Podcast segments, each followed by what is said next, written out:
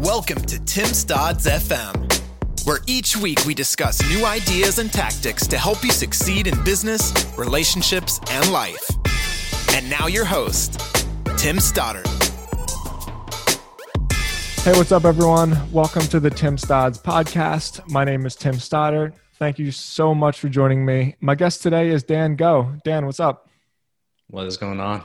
Not much. Thank you so much for joining me. I'm uh, been a big fan of the content that you've been creating and and your message and uh, and I get the feeling if you and I were to hang out outside of COVID life, we would be friends. So I'm looking forward to this conversation.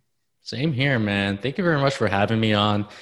And pretty sure you get everyone telling you this, but uh, I was reading Copy Blogger like way back then. Cool. It was uh, yeah years ago. So big up, big respect to what you guys do. Thank you. And uh, yeah, the people that have listened to my story, Copy Blogger had a huge impact on my life. Nonetheless, um, just it's exciting to be a part of this business. So I appreciate it. All right, my first question. Um, the background of your Twitter profile. Yeah. I know what that is because I read the Book of Five Rings I don't even know how many times over and over again. Yes. Um, for people that look at it and they think, oh, he must be into like ninjas or swords or something. uh, please elaborate to people what that image means and uh, yes. and what it means to you as a person. Whoa, what a question. um, okay, so my background is Miyamoto Musashi, yeah. and he is known as the greatest swordsman in all of Japan. But aside from his accolades, what he represents to me is the way. And for him, his dedication to his sword was something that I look at in terms of my dedication to fitness. And I am trying to figure out life in, through fitness and through changing people's bodies and trying to be as good of a coach as I can be. And all these life and i'm just trying to figure out life through that. And for musashi so he came out with the book of five rings which a lot of people know about. And then uh, there was this biopic or this the epic musashi novel from i, I forgot ag i forgot what his name is. I'm not going to obliterate it right now by trying to figure it out. doing math. Yeah but he just strikes me as someone that was so dedicated to his craft that nothing could ever get in his way. And of course, like a girl was was actually getting in his way a little bit in that story, but he strikes me as a person that just sought the way through what he did. And whenever I think of Musashi, I think of just trying to be as excellent as I can be, uh, whether that's uh, tweeting whether that's uh, coaching my clients, whether that's being a dad. And he represents excellence to me.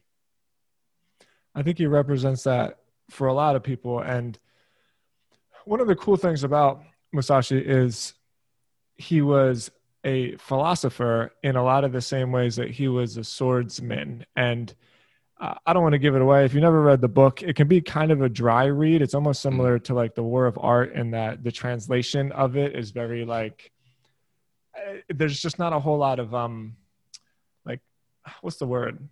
It it paints a very straightforward picture, but when you take the applications of so you know he has this idea of having a long sword in one hand and a short sword in the other hand and how life is all about offense and there's no point in having a shield because if you're living in defensive, you're you're, you're missing the point.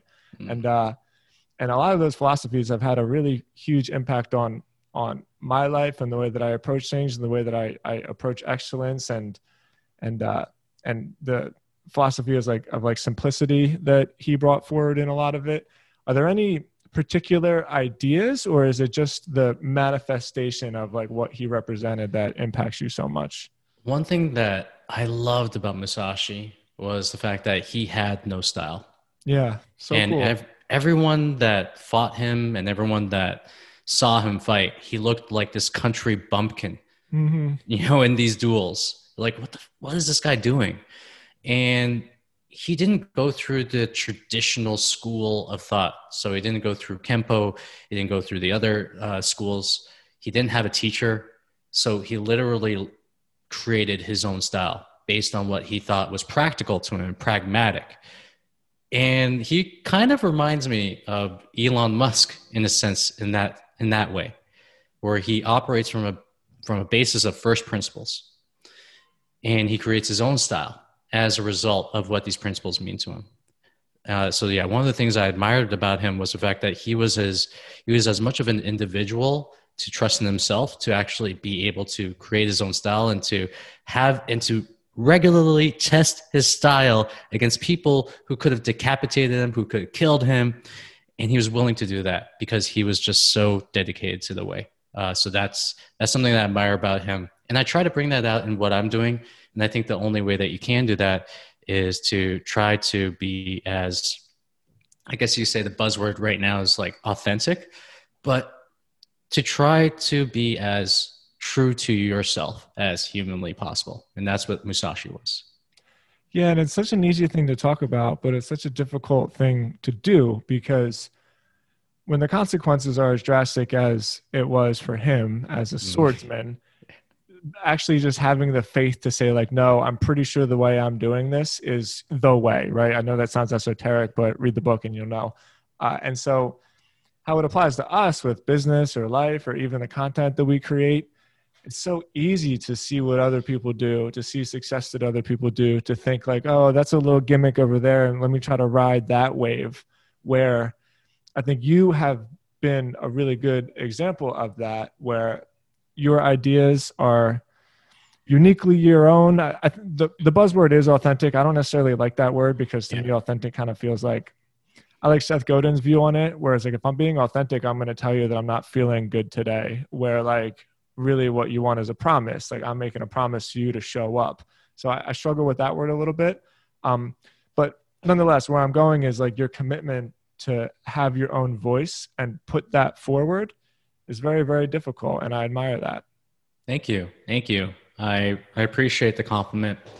And I'll say that I am an amalgamation of everything that I've read and learned. And mm to bring it back to Musashi, like you know, he he was very much the philosopher, but then um, he spent pretty much every waking moment uh, being a sculptor, uh, painting, uh, reading books.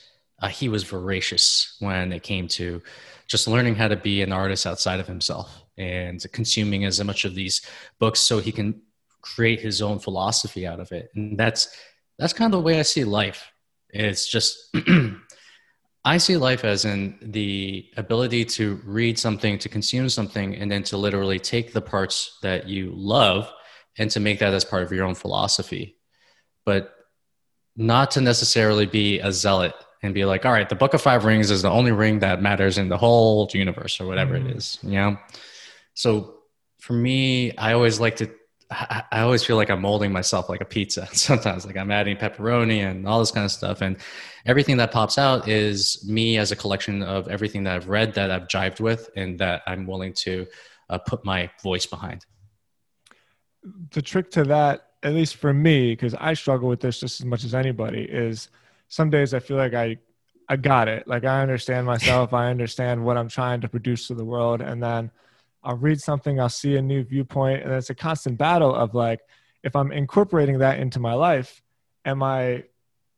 It's, it's a harsh word to say it, but like betraying the me that I was like five minutes ago, where I felt so self assured that like this is my direction, or am I just being open minded to new ideas, new concepts, and trying to figure that out? So again, and I'm I'm so cool that I was so happy when I saw that background because the ideas that Musashi bring apply into so much of life but it still flows with that where like your identity is never um um static right? It's always molding and the ability to like be humble and be also like a little bit confident enough to just be the you that you are right now is a lot of again what i think is cool about the content you're creating. Thank you. Thank you very much. And i try to take I'm trying to take compliments and be like, thank you, and do all this kind of stuff because usually I'll be brushing it off.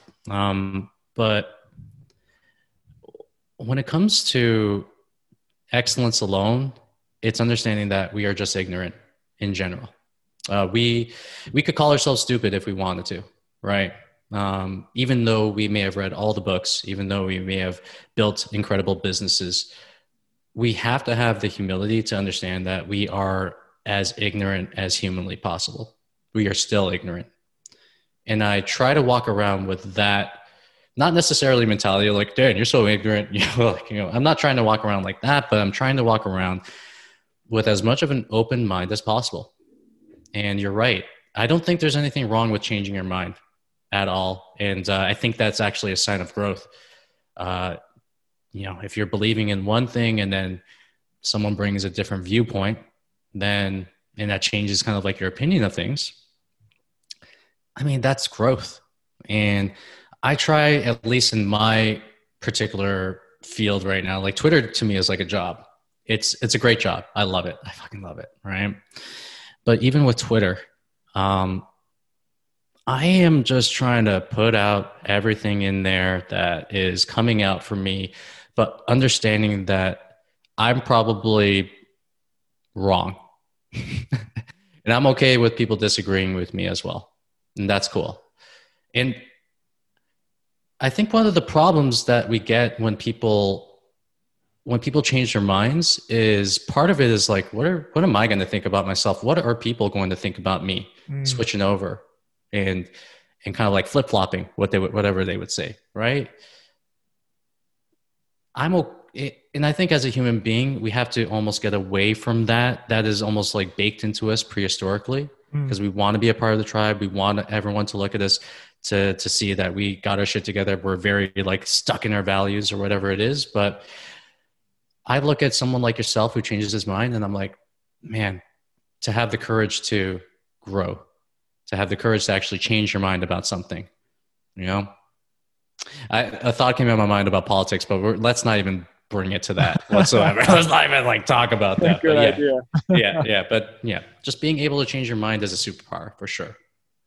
Agreed, totally. And with changing your mind comes changing your perspective, changing your body. Uh, I think one of the things that I circulated with you is your before and after picture of before you decided to take fitness seriously. Everybody who listens to my show knows that fitness is a huge part of my life, and it's kind of weird because there's all these different sides of me, right? There's like the web marketer side. There's I'm really into um, addiction advocacy and people that are need to get into recovery, and then there's also like the fitness side of me. And so sometimes having all three of those conversations at once is kind of weird because there's these little echo chambers, right? And you either got to be in like the money Twitter or like the fitness Twitter.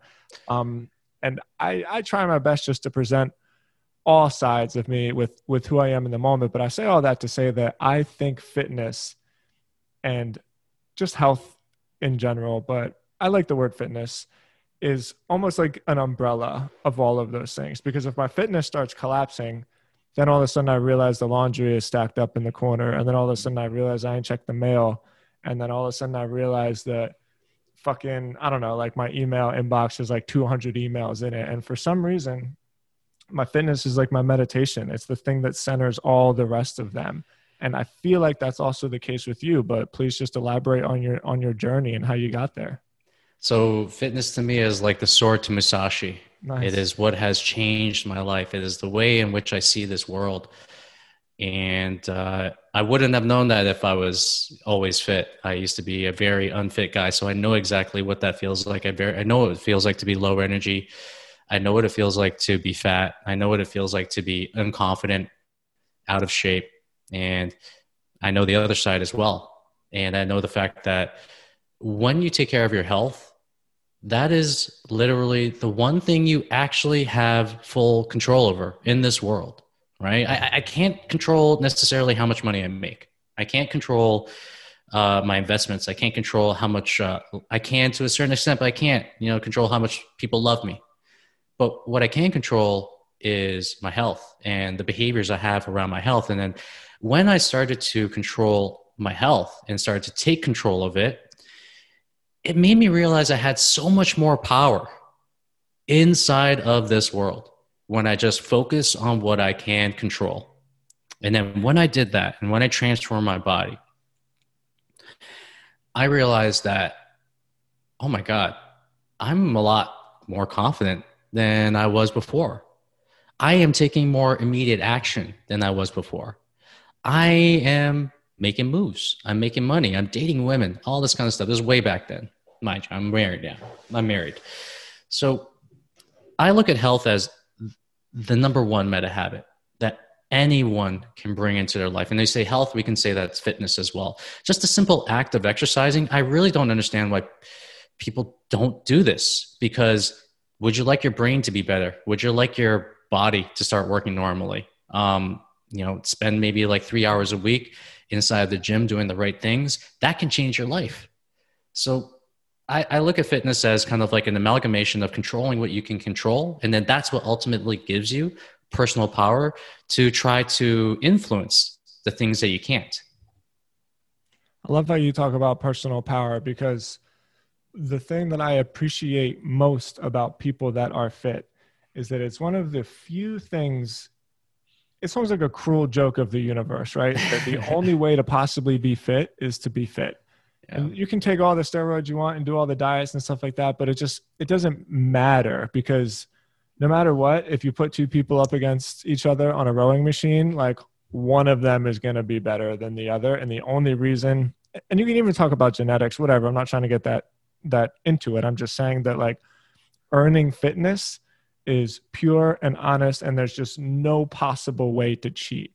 And I respect that so much about it because it's like it just forces you to look directly into yourself and there's no there's no way to fool yourself. You either could like run the three miles and not throw up or throw or throw up right? It's just pure. Yeah. And the thing is no one can buy that from you. Yeah. And you can't buy that for yourself. You can't. And when it comes to life uh you know be, me being 40 now i don't necessarily think this is old but you could say it's like a little bit aged. When I'm in 40 right now, you can make as much money as you want and do all this kind of stuff. None of it, none of this shit compares to the stuff that money can't buy. So I am more interested in the stuff that money can't buy because that ends up actually invariably making me more money. So I am focused on, um, I, I can't pay for health. I gotta expend effort and I gotta put in time. If I don't put in that time, then guess what? I'm not gonna be healthy. And it is black and white. It is as black and white as it gets right there. If you don't put in the effort, then you're not to get back the results. Um, I am interested in a family full of love and the time and the attention that it takes to build that up. And then when you, I have this, I have this kind of like thought that people are in almost like mutually exclusive agreements with each other, right? So if I make money, I can't be in shape or if I'm in shape, it just it's going to take away my time from making money. When the reality is, it's like the more in shape that you get, not only do you make more money, but your life just gets significantly enhanced. And it's not something that happens overnight.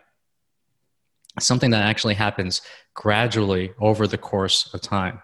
So we don't wake up and we're automatically healthy and feeling like high energy and like we're ready to tackle the world. That takes time to get and you don't necessarily get to the point where you're not willing to where you're like waking up you're like i'm so tired i can't do this like it takes a while to get there too it is both a gradual process and then in general we are either moving towards better health and better fitness or we're not and it is as black and white as that and i love that yeah. i love that you, millionaires billionaires can't buy this shit you know and and far be it from me to say I think the new status symbol, if there was ever one, and I know that we're not supposed to be like, you know, you know, caring about what other people think or whatever, but again, it helps.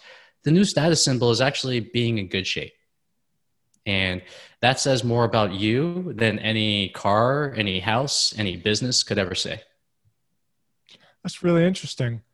And I think you're probably right. One of the first things that that you that I find myself looking at when I meet new people is that. And for some reason, if they're in shape, you just instantly think to yourself, oh, this person, he or she, like, must have it together yeah. somewhere or the other. Yeah. Halo effect. The halo effect is nice. real. Yeah.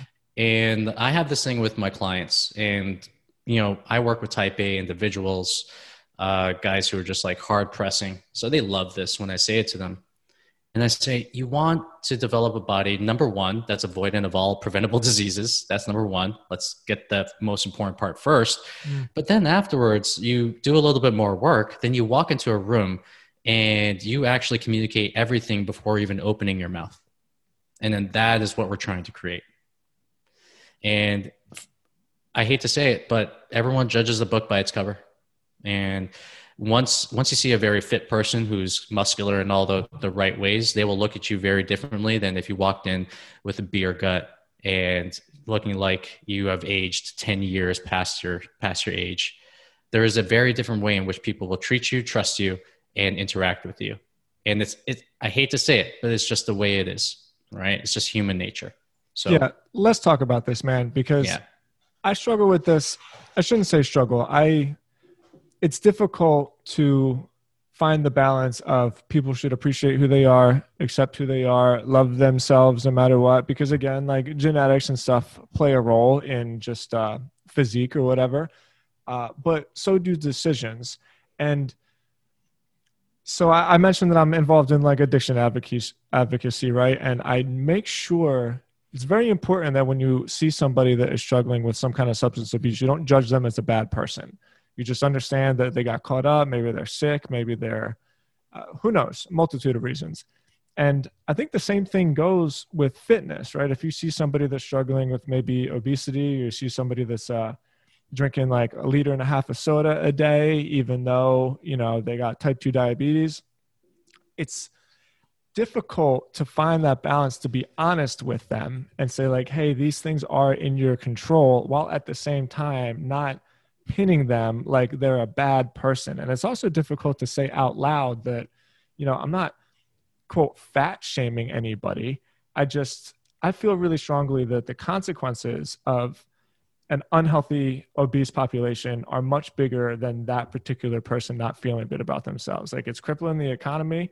It like as a whole just makes our society kind of lethargic and uh, dare I say entitled in a way. So Mm-hmm. again i'm not trying to go that deep into it i'm just pointing out that that statement of your physique and your confidence and you know the health of your skin with your hydration levels and stuff it, it's bigger than just you walking into a room and feeling confident right yeah it's something that people can sense before even if you didn't show them the body and you just talk to them over the phone you'd be like okay well mm. this guy sounds like he's got his shit together and you see him in person, you're like, okay, I get it.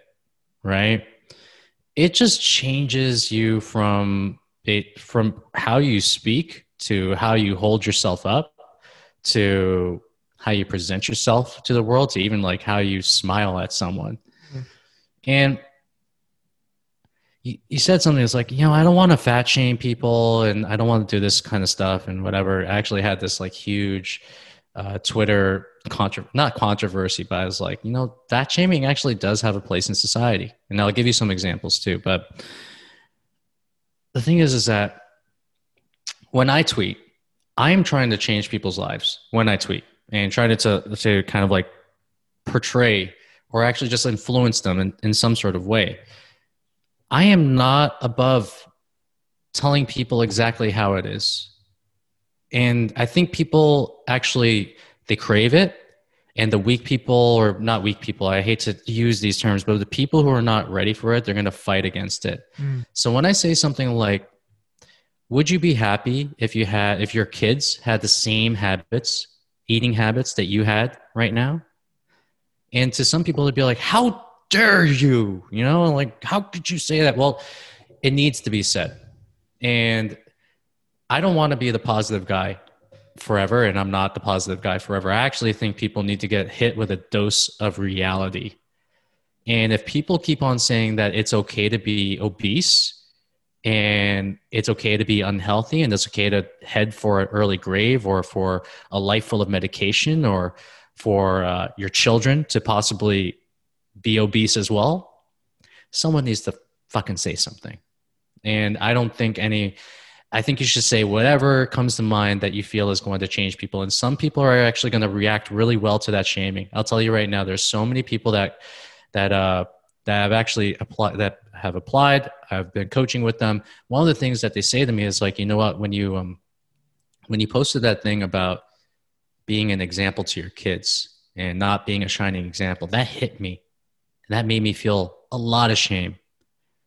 But that also made me realize how far I have come and how far I've let myself go. And that's the reason why I ask them all the time, why are you on this call with me? That's the, and they're like, that is the reason why I'm on this call because you sent out this tweet. It made me feel very bad about myself or whatever, but it caused me to actually do something about it and change. I think the, I think positivity, to be honest, it's cool, but it doesn't work as well as, as kind of diving into, I guess you could say like deeper, I guess you could say negative shaming. I don't know. I don't really want to even call it shaming. I just want to call it having an opinion and saying it exactly like you should say it. Yeah, because the purpose isn't to hurt somebody. Yeah. It's just well, okay, so um how how do you address people that maybe just have a compulsion, have an eating disorder, have an addiction, dare I say, like because there's a difference, right? There's a difference between bad behavior and something that has just like spiraled out of control. Yeah. Um, the, they're two different conversations that kind of are saying the same thing, right? Like, how else do you say you need to lose weight other than saying you need to lose weight? While at this person adjusting the fact that there might be some involuntary behavioral mechanisms at play, or maybe this person just doesn't care and let themselves go. How do you do that? It's never like that. It's never like they don't care because they do care. They care even more than anyone else could ever imagine. And they're in this hole, right? This hole where they're just like, I don't know any way out of this other than keep on doing what I'm doing right now. And it's it's very funny because I am not a psychologist whatsoever, and I will not pretend to play one on the internet. But what I do with my clients is we have to look at overeating and we have to look at disordered eating. And and for me i only work with people who have disordered eating on the scale of trying to make themselves fat. I don't deal with disordered eating and the other aspect of things. I have no experience with that. But i sit them down on the call and i literally go through okay so you you're dealing with nighttime eating issues right now so why do you feel like you need to eat and they'll tell me, well, I just get home and I just have like this whatever. I was like, okay, cool. So why why do you feel like you get home and you have to do that? Okay. Then they answer. I keep on peeling back the layers until mm. they tell me what is not bullshit. And usually when I peel back these layers, a lot of it has to do and I hate to I had to hate to bunch them all up. A lot of it has to do with kind of like how they coped with things as kids. Yeah. Right.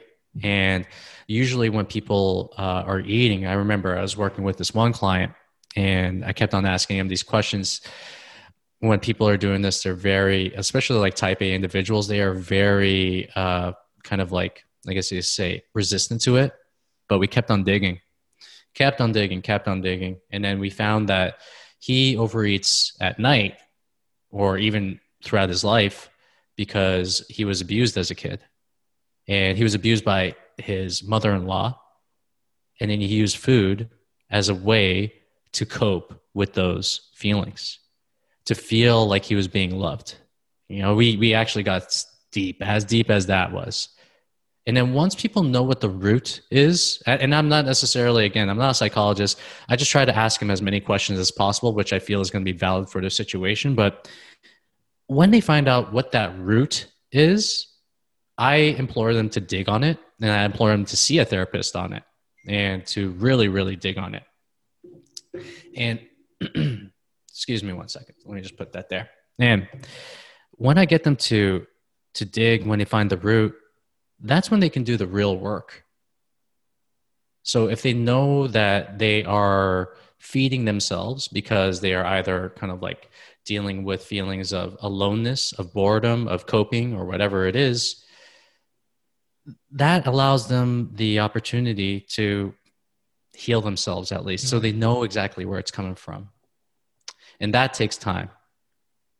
Right. And I and I love this uh, comment that I, that I heard Gabor Mate say, where he says, instead of asking why the addiction ask why the pain. And when we think about food and the way people are treating it right now, there are there are a lot of people feeding their pain at this very moment. Yeah. So we have to they have to ask themselves, why the pain? Why do you feel like you have to feed yourself? Why do you feel like you have to keep on eating? And then once you find that out, then we can do some work. Very interesting.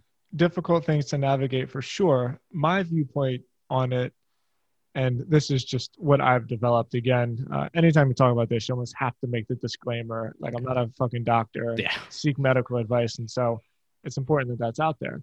But uh, my view has been that we've lost connection of the spirituality of food and that i'm really into at at least mark hyman's viewpoint on it because he looks at it from like an agricultural standpoint like where a food actually comes from and how that affects like how we treat it. And once you at least to an extent realize that like that that phrase you are what you eat it's metaphorical whatever but it's quite literally true. Like you are nothing but the things that you put into your body. And when you see that and you realize that one life force was grown and then died and then brought into you so that it can continually transform and transform and eventually somehow like manifest itself into the you that you are right now.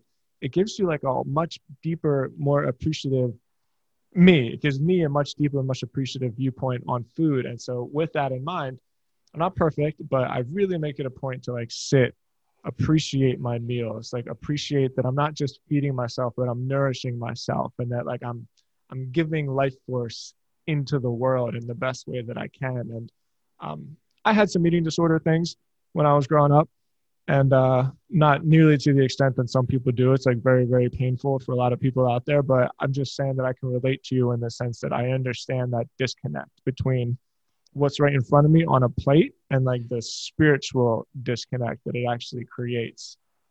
I don't know how to address that, but I think those are important conversations to have as well. I wish I could join you on that conversation because I'm just like steak. Oh, so good. you know, like tastes so good. You know, I you know, I, I never really thought about the spiritual aspect of the foods, but definitely that's something that I am actually going to start thinking about. I think one of the cool things, the one of the coolest things that you could do that gives you a deeper appreciation for what you're putting into your body is actually uh, it's it's doing kind of like the religious thing, which is like to be grateful for the food that that That's came it. on your plate. You know, Yeah. Just start Um, with that for sure. yeah, yeah, and I. I think people have to remind themselves like how scarce the shit was maybe like a hundred years ago. Totally. You know, like we weren't designed to take in this much food and we were designed to have this much available food for us in the first place. But I don't know. We're talking about changing people at a mass level. And this is something that's actually one of those questions that burns in my mind. It's like, how can we change people at a mass level? How can we actually shift the balance from everyone in North America being fat and out of shape and dying, dying a fast death, to being in shape or not being in shape, but just being average weight and being in normal shape, you know, and just taking care of their bodies. How can we do that? And this is something that I just keep on asking myself right now.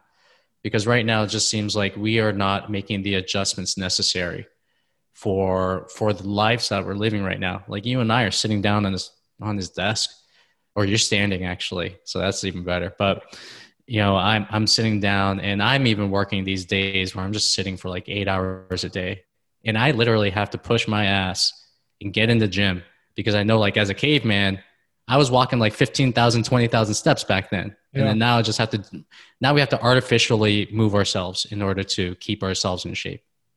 And I don't think a lot of people know that right now. They're kind of just, I'm going to say it's an uphill battle for everybody right now. And not because of, not because of their own inner issues. Yes, that is a, that is a case, but it's kind of, it's just the way the world is right now. Uh, you can't walk out of your house without seeing a food advertisement. You can't, uh, you can't really, you know, you can't really go to places. Everything of our lives is actually centered around the sharing of food Yeah. right? Uh, rewarding is food. Sadness is food. So we're we're basically tying everything to food at this point. So we're not making it easy on ourselves whatsoever. Yeah. Uh, very cool, man. Thank you for going there with me. I didn't expect this to be necessarily like that kind of a podcast because I'm so interested in in the actual work that you're doing, and so we oh, got oh, yeah. a couple minutes left, and uh, uh, let's go on that. But before we continue on, like seriously, thank you for uh, being willing to have those conversations because it's difficult to put yourself out there in a way that like exposes your ideas and your thoughts to the world, and so that that takes courage. I appreciate it. Thank you, man. I never really thought about that like that. Now I have to be like a little bit fearful about putting out my thoughts and shit. but anyways, uh, I don't know. Yeah, man. Thank you very much for that compliment. I appreciate that. Yeah, you're welcome. Yeah. Okay, so your business, you mentioned yes. a couple times that uh, a lot of the clients that you're getting are from Twitter. Mm-hmm. I'm mm-hmm. like new to this Twitter world. I'm I'm in a lot of ways like very anti social media but I enjoy Twitter a lot. I've made like a lot of friends on Twitter. I've made friends all over the world on Twitter, and um, and it's just been a recurring theme in in my show. And and so, okay, just how did you get started? Like, why start from zero followers and then one day decide, you know what, I have something I want to say, and yeah. this is where I'm going to say it. Okay, so I'll I'll tell you right now, like way back then, maybe like seven eight years ago, I started a Twitter account and I made the most cardinal sin that anyone can make, which is actually buying your followers. Nice. And then after I bought my followers, I was like, well, fuck this account. Because like no, I, I'm putting out a, a, a, tweet and then like one person out of seven thousand people is liking it. So afterwards, I scrapped that account and then I just focused fully on my gym. And then I sold my gym in 2018, December 2018, and I was helping high. Well, I'm helping right now high achieving entrepreneurs and the, the, the Twitter account came very weird, man. Um, it was because COVID hit, and when COVID hit, there was so much uncertainty in the world. There was so much uncertainty with like how exactly uh, people would actually afford me. you know, I was just like, oh shit, now everybody's gonna lose their job. Now everybody's gonna lose their business. Oh no, I was like everyone. I was scared. So yeah. I had a lot of time on my hands, and then Ed Latimore tweeted this thing on uh, on Twitter. He's like, "Hey, I'm doing mentorship," and and I saw what he was offering. I talked to him on the phone, and I was just like, "Well, what the fuck? I mean, why not? Uh, I'm not doing anything else." He says, "You know," he says that he can help me build my Twitter account, and then lo and behold, I started tweeting, and people were digging what I was saying, and I was just like, "Oh, damn, this is cool." And I grew my Twitter account. I think in the first month to like 1500 or something like that. And I was jacked. I was like, oh my God, this is like incredible. Little did I know, like that would just be like the tip of the iceberg. So mm-hmm. once this was literally like six months ago, my baby, my baby daughter was born six months ago. This, I was in the delivery room. My wife was getting an epidural and I was tweeting yeah, at the same time. I was just like, boom, just, just firing off tweets. And then next thing you know, Twitter is is almost like a place where you just jump from one opportunity from another. It's so weird. You know, you you get hooked up with some friends, one friend introduces you to another. I've actually so I have a Rolodex of of people that I know. I have connected so many like, you know, high level people to people like Ed and there's like, "Oh, dude." And Twitter is a place of connection, but it's a place of exponential connection. Yeah. So so with Twitter, it's like I can grow my Facebook account, right? But how am I going to have access to guys like yourself? I can't I can't message you on Facebook and be like, "Yo, what's up, Tim? How's it going?" But if I have a if I have a Twitter account and you have a Twitter account, then then we're both pretty much like in access of each other. I can comment on yours, you can comment on mine. You would not believe the the people who I have been in contact with, like people who I've thought I would have no access to whatsoever and and that's what twitter does. It breaks that level of just like between whoever's like high level it actually breaks that barrier. You can access them right away and you can actually talk to them. So the way in which i i, I started to grow my twitter account i started to see growth i started to see business come in as a result. So i was just like well you know what? If this is bringing me if this is actually bringing me this abundance and it's bringing me this this good fortune and whatever I just got to put my head down and just keep on working. So like by the time I hit 5K, I was just like, okay, cool, 5K, put your head down, keep working. Okay, cool, 10K, put your head down, keep working. Like I think what happens with me sometimes is that when I see success, it kind of like I have this there's this tendency for me to be like, all right, let's take this foot off the pedal. Let's rest a little bit, right? But with Twitter, I was just like, no, this is momentum. Boom, keep it down. And lo and behold, I started to learn kind of like the tricks in the trade, but also I started to get mentorship. I've got mentorship with like Ed, I got mentorship with Zuby, and those guys just pretty much accelerated my my progress on Twitter to a large extent. And and yeah, here I am. Here we are, 37 and a half uh, thousand followers, still growing right now. And uh, and and now people are digging my ideas.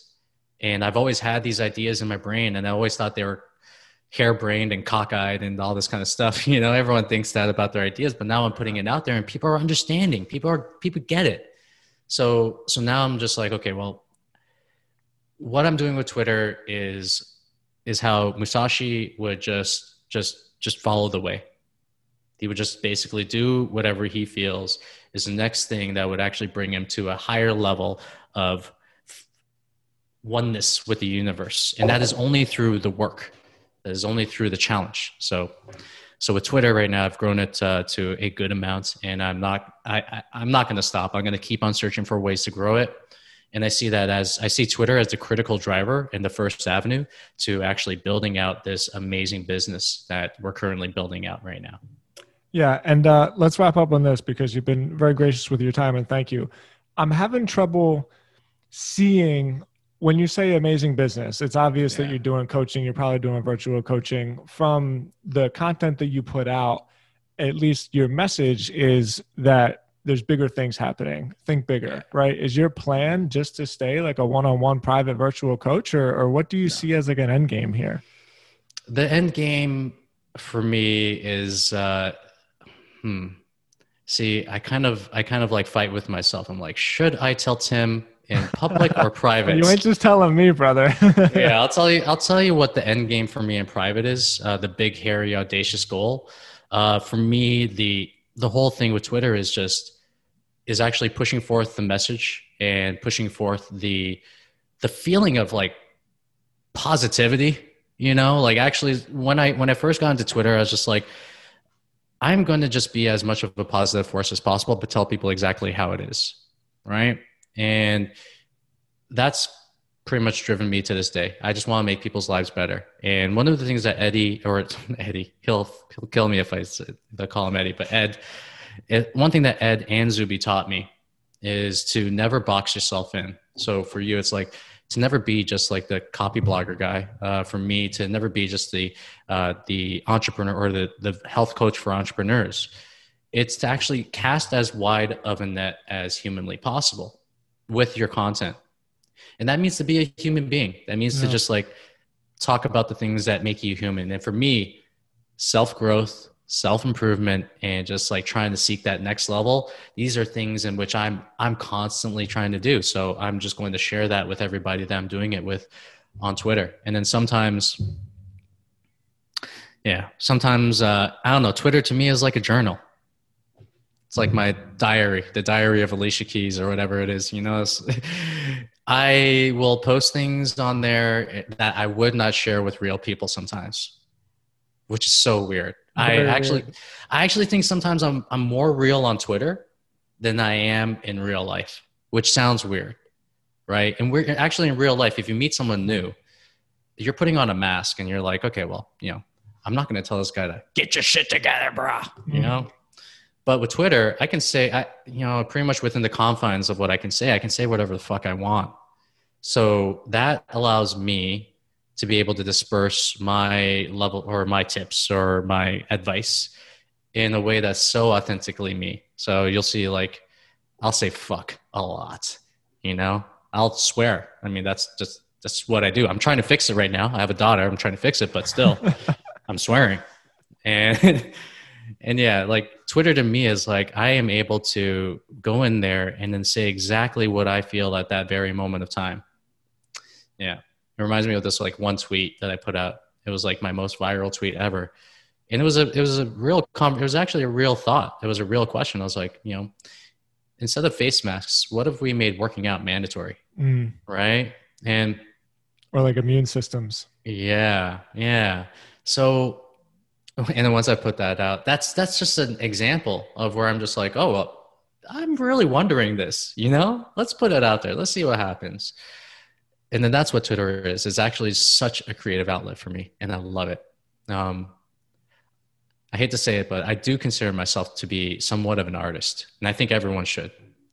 Right? We Yeah, are both. Yeah, like we're both the brush and the actual canvas itself. And whenever I go into Twitter, I feel like I'm creating art. To be honest, you know, my own kind of art Mhm. in 280 characters. Amazing. So when can we start to see the layers get peeled back on this big, hairy, audacious goal? So the very first one is going to be. Uh, so I'm going to be launching a video course to my audience on Twitter. This one is basically going to be my complete blueprint, things that I do with my clients that get them into the best shape possible. Uh, so one of the things that I really hang my hat on is the fact that every single person that comes into our program, they have a 94% success rate in terms of hitting their goals. Amazing. And if you if you just go through the system and you have someone holding you accountable to it, then then you will have a 94% success rate at hitting your goals. So I'm going to share that system with them and in November I'm going to be launching a podcast of my own. I am still figuring out what that name is going to be. I think it's going to be the Dango show, but we'll see what happens. Just make it your name, brother. Don't torture Well, yourself. It's thank you.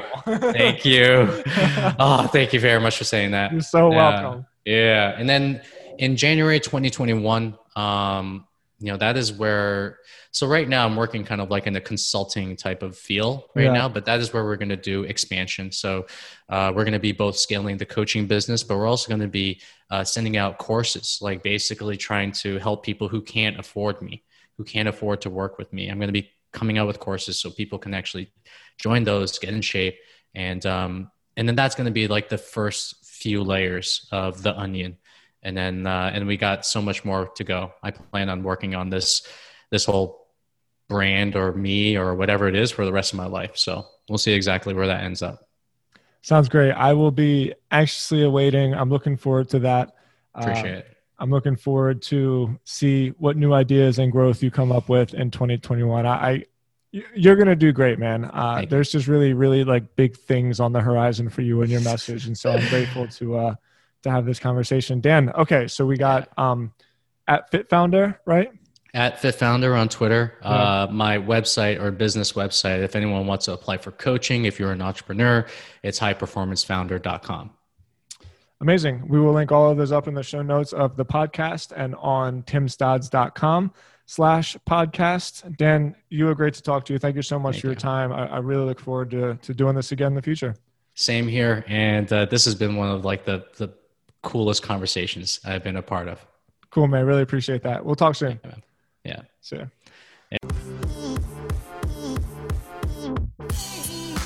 Hey guys, it's me. It's Tim. One last time before we wrap up, just wanted to say thank you for tuning into the podcast. Please subscribe on iTunes. Please leave me an honest rating. Please follow me on Spotify. It's the best thing you can do to support the show. If you want to find out more, go to timstodds.com. Feel free to fill out the contact form to reach out to me personally. I always respond. I appreciate you guys so much. I'll talk to you tomorrow. Have a good one.